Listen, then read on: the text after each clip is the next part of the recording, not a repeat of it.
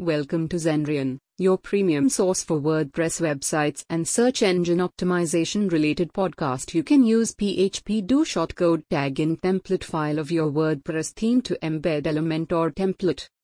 Elementor gives you an amazing flexibility to build complete websites and sections. In many cases, while building a website, you might want to embed a particular section of Elementor in your template file.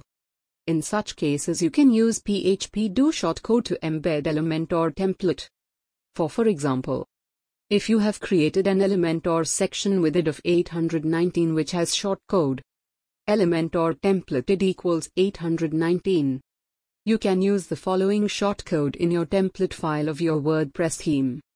Question mark PHP echo do underscore shortcode Elementor template id equals 819 to embed the section of Elementor template that you have created.